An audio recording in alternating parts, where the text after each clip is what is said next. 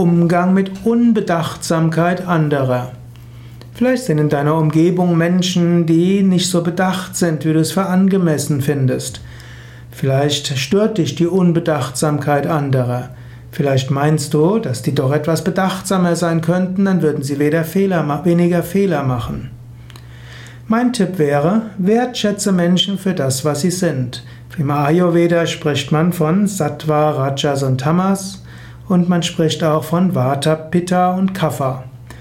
Und die Vata-Menschen sind solche, die eher unbedachtsam sind. Die Kapha- und Pitta-Typen sind eher bedachtsam. Und die introvertierten Kapha-Typen, das sind die, die besonders bedachtsam sind. Unbedachtsamkeit muss also kein Nachteil sein, sondern es ist ein Kennzeichen von manchen kreativen, von manchen extravertierten, von manchen enthusiastischen Menschen. Und da gilt es manchmal zum Wohl von anderen Vorteilen auch die Unbedachtsamkeit anderer mit zu berücksichtigen. Und vielleicht bist du der bedachtsamere Mensch. Und manchmal ist es gut, wenn extravertierte, enthusiastische, kreative Menschen zusammenarbeiten mit bedachtsamen, ruhigen, introvertierten.